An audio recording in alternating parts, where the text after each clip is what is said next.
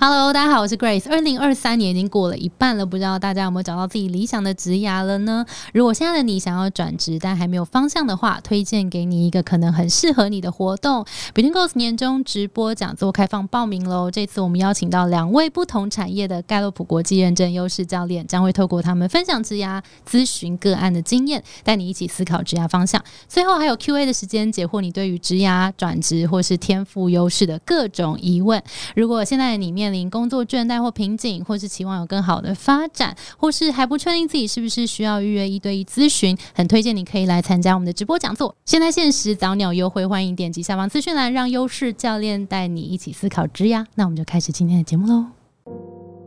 你可以想象自己十年后在某个领域有多强，但是没有我没有热情的话，我没有学习的动能这个我觉得蛮可怕的。我可以想象我如果没有学习热情持续下去的话，十年后的自己我应该会不喜欢。我觉得很多人转职应该都是这样，我不喜欢我现在的事情，但是我不知道我可以换到哪里去。那时候我觉得我在这个十年的经验里头，我学到的就是就算是大家都没有办法支持你，你也要支持自己。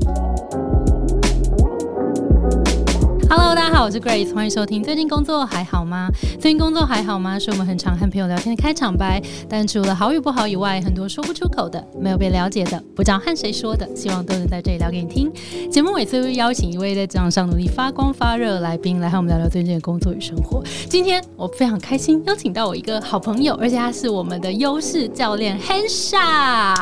自己拍手，你怎么没有拍手？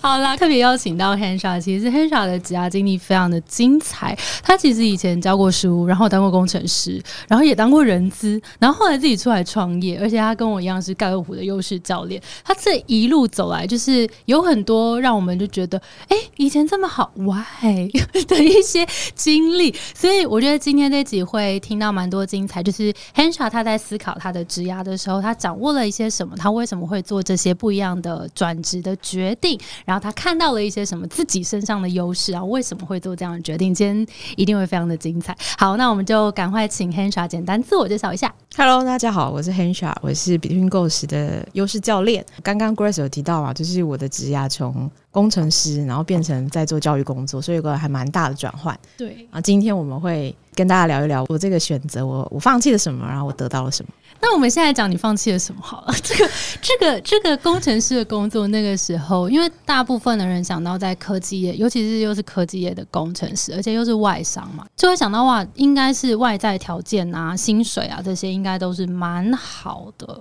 我那时候嗯，还没满三十岁，我第二年工作的时候，年薪应该已经破百万。现在不知道有没有当成零头。好啦，太太血淋淋。就是刚刚聊到这件事，就觉得哇，为什么就明明第二份工作就可以做到一个很好的薪资条件了，那当初为什么会做这个决定？我那个在工程师的工作，然后我有被外派到美国，嗯，总部受训。然后在受训的时候，呃，我们有一个实习生是大四的学生，他对那个 audio 非常有热情，然后他才大四，他可以把 paper 上的软体直接做在硬体上，嗯，然后我看的时候，我觉得我真的没有这个热情哦。对，然后当工程师有个很重要的，你要对技术有热情。你可以想象自己十年后在某个领域有多强，嗯，但是没有我没有热情的话，我没有学习的动能，这个我觉得蛮可怕的。我可以想象我如果没有学习热情持续下去的话，十年后的自己我应该会不喜欢。我们先也让大家认识一下 Hansha 的教育背景好了，你过去是读什么的？大学念物理，然后研究所念电机，而且我有念电机博士吧，我还念一年。学霸，这是一个学霸的经验。所以其实在那个时候，其实一路都是念这个相关的。对，你第一份工作是什么？我正式的工作应该就是当工程师，等于你花了很多的时间，从大学然后再念到博士，就这整段你念了可能有六七年差不多。然后到那一刻你发现这不是你要的哦？没有啦，没有没有到那一刻，没有那么瞬间。好，那那那是怎么发现？就是从这一段一路慢慢到发现这个好像不是我要的。我在大学的时候我就大概可以想象这个不是我要的。虽然我高中念升大学的时候，我很很想要成为一个理论物理学家啊，真的假的？你真的很妙哎、欸。对，但是我我我我我到大大三的时候，我就觉得，哎、欸，我我没有办法想象我一直在那个高塔里面跟电脑，然后做研究、做理论物理这样。可是我不知道我可以做什么。我觉得很多人转职应该都是这样，我不喜欢我现在的事情，但是我不知道我可以换到哪里去。我其实研究所就已经有稍微的转，因为我从物理然后变到电机，其实别人可能听起来很像，可是对我们来说它就是不一样的东西。但是换来换去都觉得找不到药这件事情是蛮痛苦的，而且别人觉得你很疯狂，然后人家就说你有这么好的条件，你为什么要这样自己砸自己的脚？真的，这也是其实我们很多学员遇到的。就譬如说他在一个专业领域他已经耕耘很久了，譬如说像会计啊，譬如说像医疗体系的啊，或是像呃就是工程师啊，这这类型的工作，你就觉得你已经累积了好多的专业技能，而且你越累积上去，你完全可以看得到将来的经济条件或是生活水准应该都会累积得很好。可是会觉得我在里面好像找不到我想要的那个好像能够激发我热情的元素。那后来怎么找到的？就是后来一路怎么探索的？我已经换到一个很偏人因工程，你在电机领域做人跟人有关的研究，其实还是直接研究人是差很远的。所以我后来就决定呃，我要休学，我先去试了在小学当老师，很 part time 的代课老师，就觉得好像也没有办法这样继续下去，所以我还是想说啊，不然念了这么久的书来赚一点钱好了。所以我那时候就想说，不然我先去科技业存一点钱、哦、就去了一个就外商的科技业嘛。但是就是新人进去那个外商训练时间是一年，然后训练结束之后真的要开始服务客户的时候，我就发现说我真的没有技术的热情。哦、虽然说我的就是跟对客户的应答是蛮蛮可以的这样、嗯、但是技术热情就是没有办法。可是你就是工程师啊，它、嗯、是基本基本盘、嗯嗯嗯嗯、因为我有个天赋是学习嘛，所以我就觉得我不可以我不可以成为一个不喜欢学习的人这我没办法接受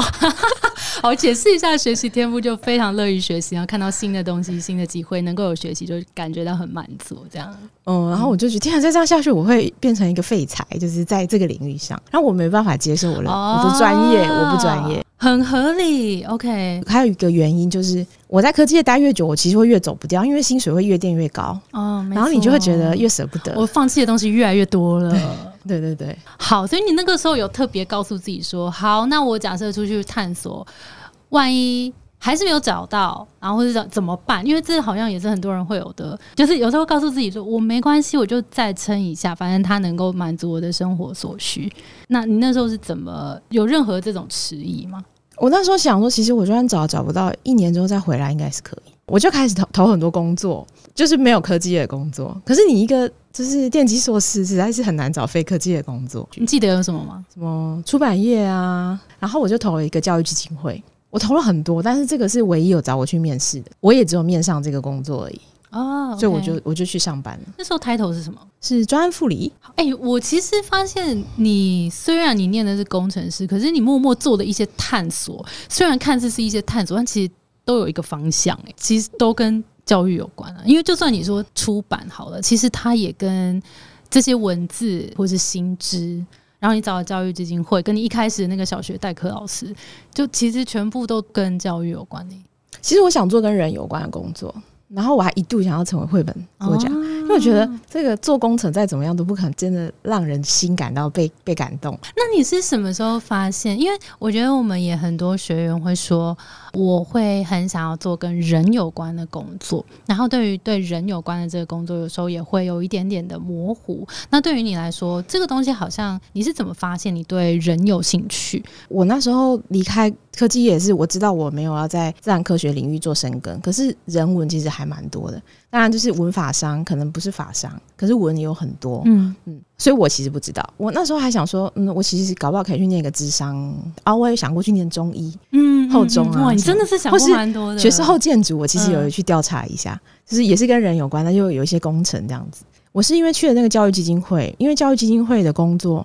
就是做的蛮杂的，所以我可以去探索什么是我想要的。但是我是在那个工作的过程中发现，就是我很喜欢做教学设计跟做教练，就做一对一的咨询了。嗯，那这个教学设计那时候有没有做一些什么样的设计？你是觉得不管是刚讲的教学设计或是一对一，你在里面有没有特别的专案让你印象深刻？我们用的方法论是设计思考，我老板就是蛮支持我的，然后他其实有送我到Stanford去 Discord 去学 Design Teaching and Learning Studio， 就教学习如何教设计思考，嗯，然后那个回来之后，我就在彰师大有跟物理系的老师有个合作案子，然后它是变成一门通识课。那门通识课就是我们要找学生一起在彰师大改造一个空间，从地开始改，所以我们盖了一个呃木头的咖啡厅，嗯，户外的，然后有一些小木屋这样，哇，好好玩哦！所以他们就是必须要做呃水电，然后要做木工。然后要做营运，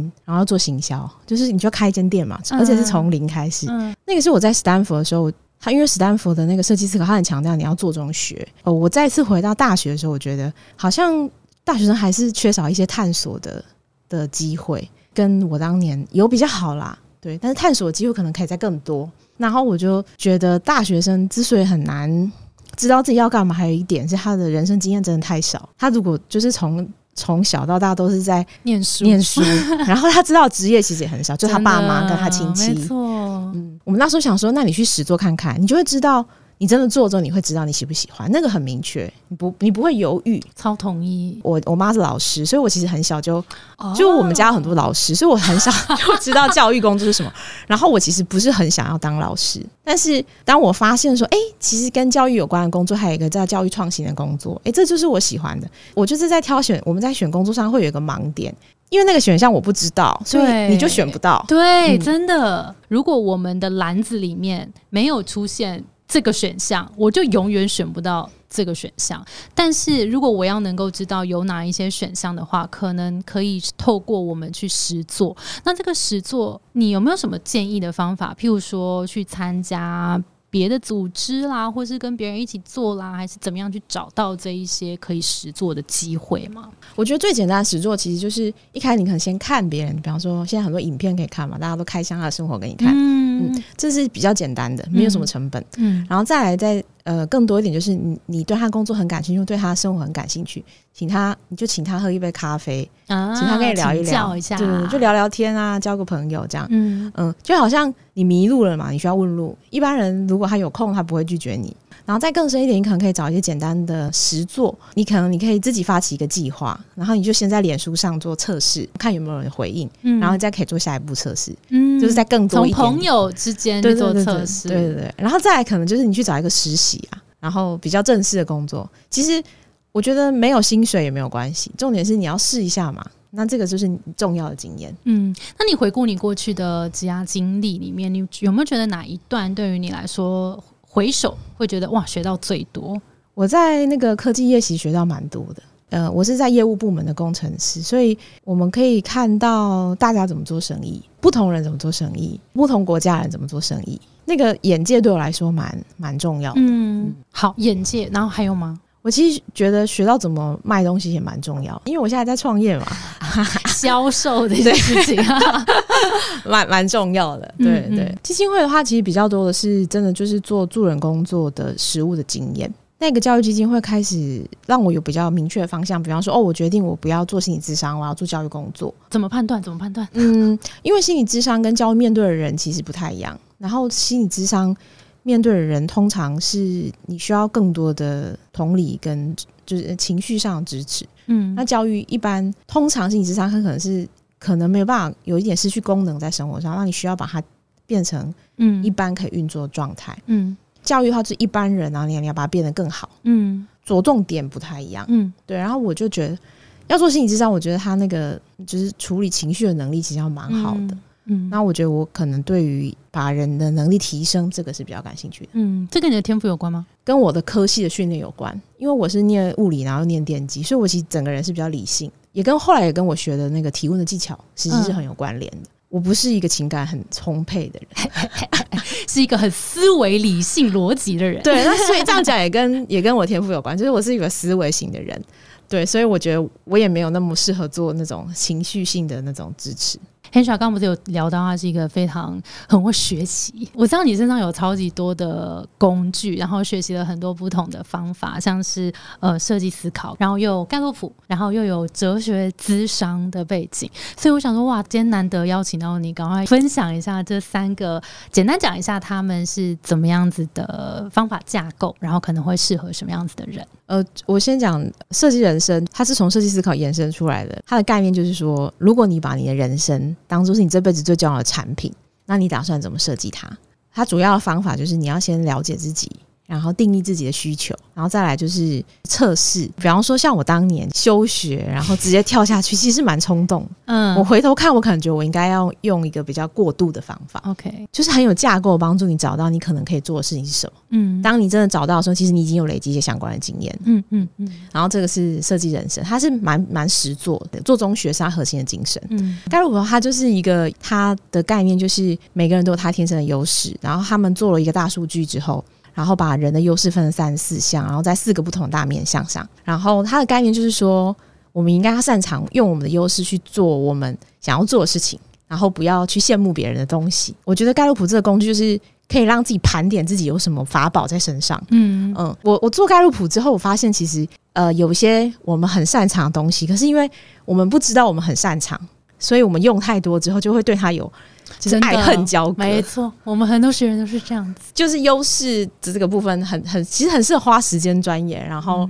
每个人都都可以让你的天赋就是发挥出来。 嗯， 嗯，再来的话哲学智商就是呃，我觉得他很强调的是你如何看到自己看待世界的角度。嗯，比方说有些人他就是很难做决定，嗯，犹豫不决，嗯，犹豫不决是一个现象，可是你要去讨论说他可能是他是一个理想主义者，嗯，所以他什么都想要，以至于他没办法做选择。嗯，有些人的无法选择是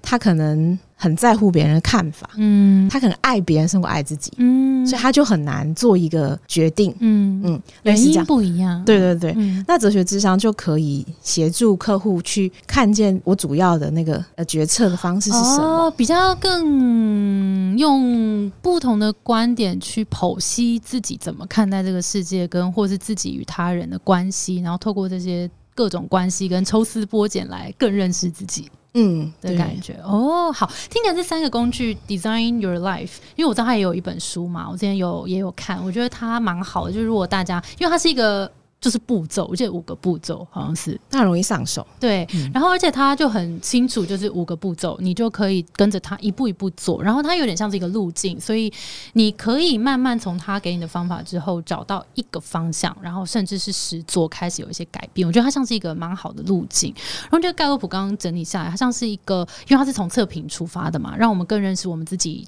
的确掌握了些什么。因为其实我跟很多同学聊过之后也觉得大家看完这个报告就大部分会有个更有自信的感觉，因为以前可能觉得啊，我大概知道我有什么样的特质啦，但是那个报告就把它定义得非常的清楚，而且会让你很清楚知道对这个是我有的。而且我教练的功能就是我们啦，我身为教练的功能就是不只让你看懂，还把你这个让你可以真的去应用，然后带你更有效率的达成你的目标。所以我觉得它比较像是一个带你更具体的看到自己优势的工具。然后再来哲学智商比较像是一个看世界的角度，然后我们透过思辨问答，嗯，就很像那个希腊人嘛，古希腊人。对，我们我们这一派就是以复兴苏格拉底式谈话为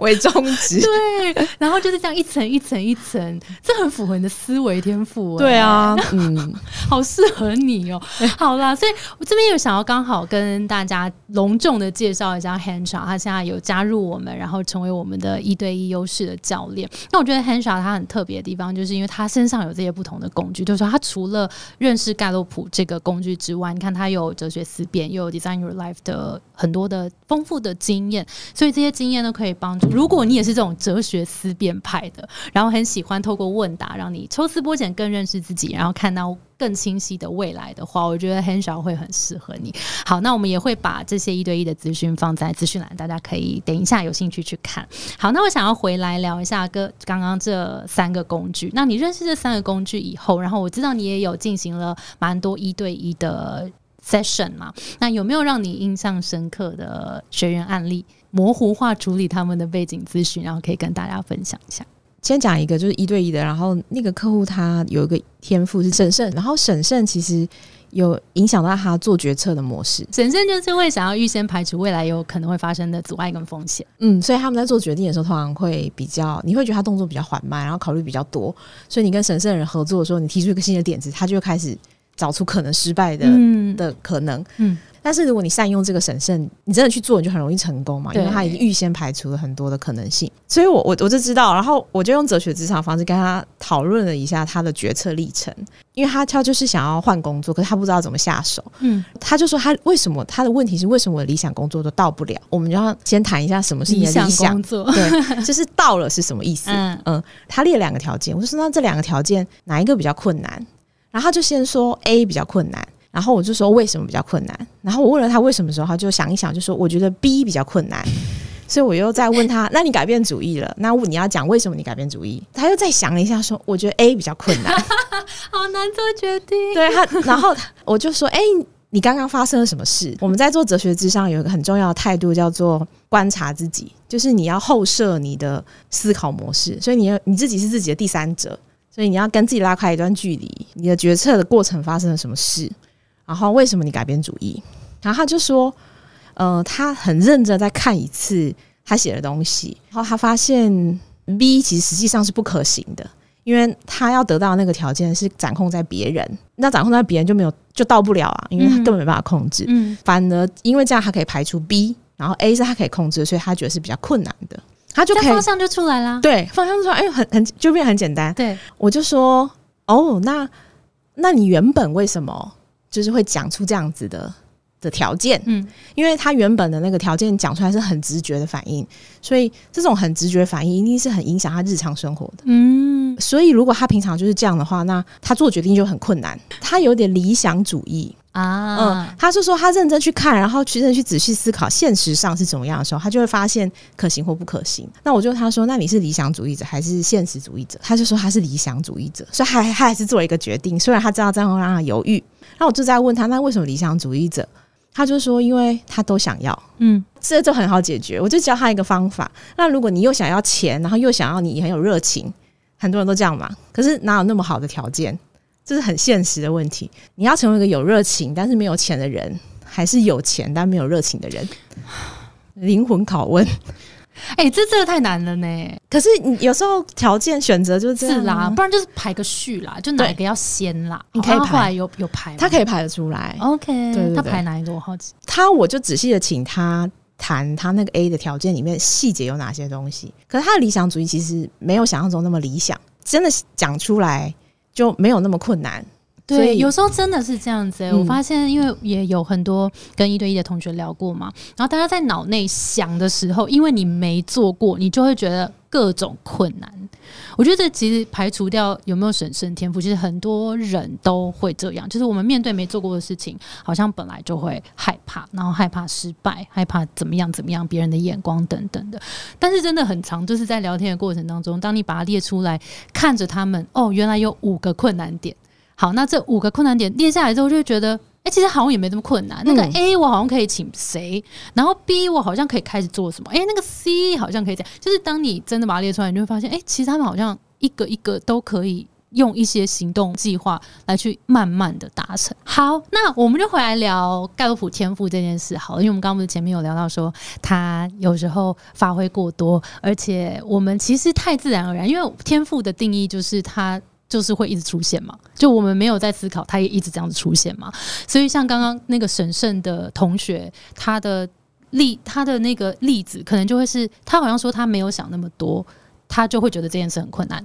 可能就是他倾向会先去思考说这些东西有什么样的阻碍。哦，对对对。所以对于他来讲、嗯，哦，我没想那么多啊，但是他其实已经想了这么多了，这就是他的没想那么多。然后像我啊，嗯、我是积极天赋嘛，就 positivity 嘛。什么东西就看到就是好的嘛，所以我没想那么多，可能就会是好啊，都可以做。就是对我来讲，我的没想那么多就会去做了，嗯、有点像是这样、嗯。所以我们每一个人的没想那么多都是不一样的，嗯、这就是我们天赋带来的。它大部分的时候来帮助我们，但是有时候发挥过多的时候，就有会造成一些些我们自己的盲点。你自己有观察到这些天赋在你身上有什么样的可能有出现这样的状况吗？就是我的思维是我第一个嘛，他我其实是哦，他是你第一名吗？对，所以我其实有点困扰。好，对不起，我再回来定义一下思维天赋，它是很容易延伸思考事情，然后绵延不断，很像一个网络。嗯，然后很很喜欢就是去思考本质的问题。呃，我在不知道思维是天赋之前，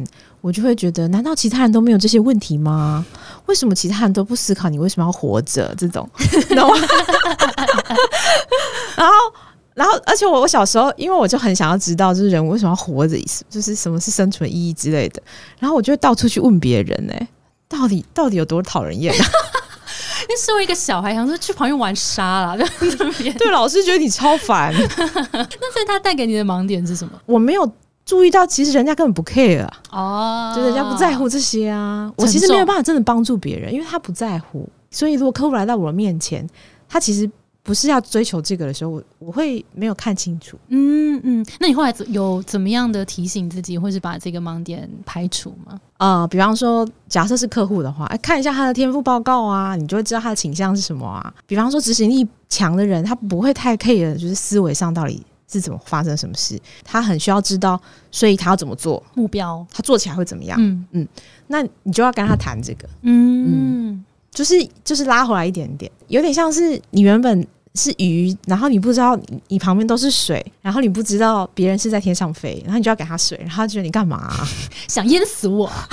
对, 对所以其实有点像你因为思维的关系，所以你自己本身就会很喜欢探究这些本质的事情，所以当遇到别人的时候也会很想要跟他讨论这些事情。可是有时候别人的天赋可能或是他现在并没有想要讨论这些事情，或是他的倾向，他思考倾向可能会是别种，可能我们就会用他就是更容易去观察对方可能需要什么，然后我们用对应的方式来跟他沟通。嗯，我想要回来回扣一下找职涯方向这件事，你帮我回想一下你过去这一路，你会说最迷惘的时候是哪一段？最迷惘的时候应该是在教育基金会的时候。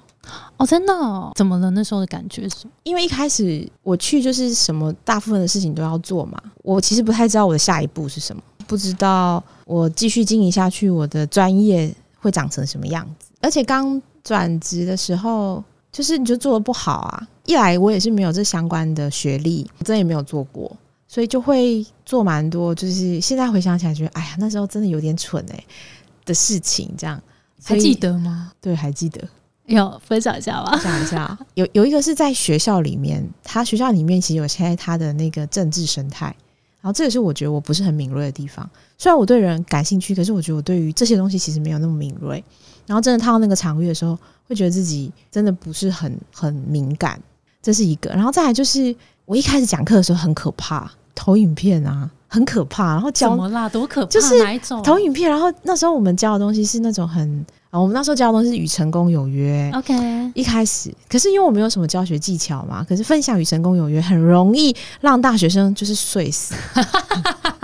哦，我懂了，就是那个内容本身其实已经准备得很完整了，所以你其实是可以照着那个方式就直接念下来的感觉，但是很像教条。懂懂懂、嗯、对、嗯、现在回想起来就是就是很很惨不忍睹，就是那影片没办法看这样。你哦还录起来吗？应该我应该是没有录啦，应该是没有录不敢回，就算有也不敢回去看那种。對對對對對，我懂啦，每个人都有过去，就是表现一下进步了啦。对啦对啦然后他那时候我也会很积极做一对一，然后可能就请学生当我的客户这样。哦，应该也是很可怕呃，我觉得我对人的理解还太少嘛，所以也是谈行动方案啊，可是就觉得啊问题就是这样啊，那你的行动方案是什么、哦、啊有这么容易就好了，他做已经早就做完了来找你耶、欸、哦我懂，就是你会很跟着那个架构跟方案直接这样子走下来、嗯、然后也会怀疑自己到底有没有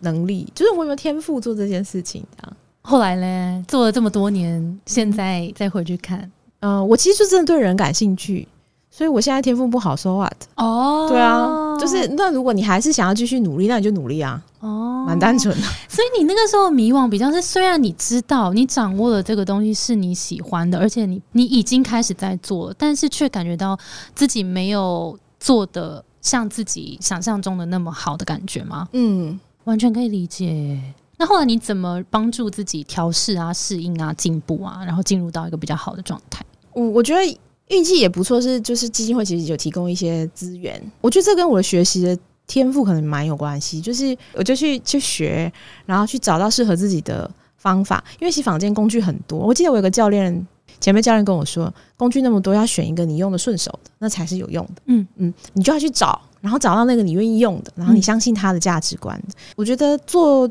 讲师或教练他有一个很重要的条件是，如果你不相信，你的客户一定知道，你的学生一定知道。真的很赤裸，对对对，就你在你在台上是很赤裸，你什么样子，真的。对，所以我就是去找自己有觉得有效的方法，那我就去念书啊，这、嗯、这不是我最会的嘛？对，所以我就去念书，去找到那个有回应的，很酷耶、欸、就是大家就是不管要做什么事情，就是在我觉得 Hansha 的故事也很棒的是，他其实从小慢慢可能就有一点对教育的热忱，可是在教育这个这么大的范畴里面到底要走哪一条，因为其实教书是一个，教练是一个，设计课程又是一个，创新是，就是里面其实超多元素的，然后真的要进来开始做，每一个都体验过之后，你可能会发现哪一条路更适合你，甚至是哪一些工具哪一些方法也是更适合你拿来运用，在这一路上慢慢把自己调整到那一个自己舒服的状态，其实你要服务的对象也都会更信任你，因为你自己表现好，这完全就是一个互相信任的关系。嗯，很棒耶、欸、今天非常感谢 Hansha 精彩的分享，大家如果想要听更多以及更具体的寻找职业方向的方法的话，其实我们在七月底也有一个直播讲座，我们会同时邀请到 Hansha 还有 Alison 两位教练来跟我们一起聊聊寻找职涯方向的方法，所以我们也会把这些资讯放在资讯栏，以及如果想要预约 Hansha 的一对一，我们也一样放在资讯栏，大家可以去资讯栏看。好，那最后我想要问一下 Hansha 在这段历程当中有没有自己很认同的 quote 也可以来送给听众朋友。我在转职的时候，因为我其实花了很长时间，我从大三开始一直到我真的去教育进修，其实花了十年，然后我就一下说我要念中医，一下说我要念学士后建筑，一下说我要当插画家，然后又跑去当小学小学老师，就是大家都不知道我在干嘛，掉而且连我阿嬷就阿嬷很担心，不要让阿嬷担心。我阿嬷她还有一天拿着拿着那个，我们家在中科附近，然后她就拿着那个中科在招作业员的那个广告单，然后拿给我说啊，不然你买试看看、啊、然后我就觉得我阿嬷压力已经超大。觉得我自己很啊，好可爱哦！对啊，我家人想要支持我，可是他们不知道可以怎么办。那时候我觉得我在这个十年的经验里头，我学到就是就算是大家都没有办法支持你，你也要支持自己。然后我觉得我这十年锻炼出来就是我就钻牛角尖，然后钻到把牛角尖打破，然后我冲出来，然后会让自己很自然的勇敢的力量，这个是自己才能够给自己的，别人没有办法给你。所以我我我想要分享给大家，就是你一定要站在自己这一边，如果你不为自己而站的话，那你就跟大家一样就好了。好啦，今天真的非常感谢 Hansha 的精彩分享。好啦，那我们今天节目就到这边了。我们的节目是最近工作还好吗？如果你在职涯上遇到任何的烦恼，欢迎到节目资讯栏看我们更多的服务。谢谢你的收听，我是 BetweenGoals 的 Grace。我们相信职场不是一个人战斗，一群人一起前进，绝对比一个人走得更踏实安心。我们会陪着你一起把职涯走得更顺利。如果你也喜欢我们的话，欢迎订阅我们的 Apple Podcast， 也分享给你身边的朋友，或留言给我们，赶快留言给我们。好，以及也可以到节目资讯栏追踪我们的 I G 和社团。那我们就下周见咯，拜拜，拜拜。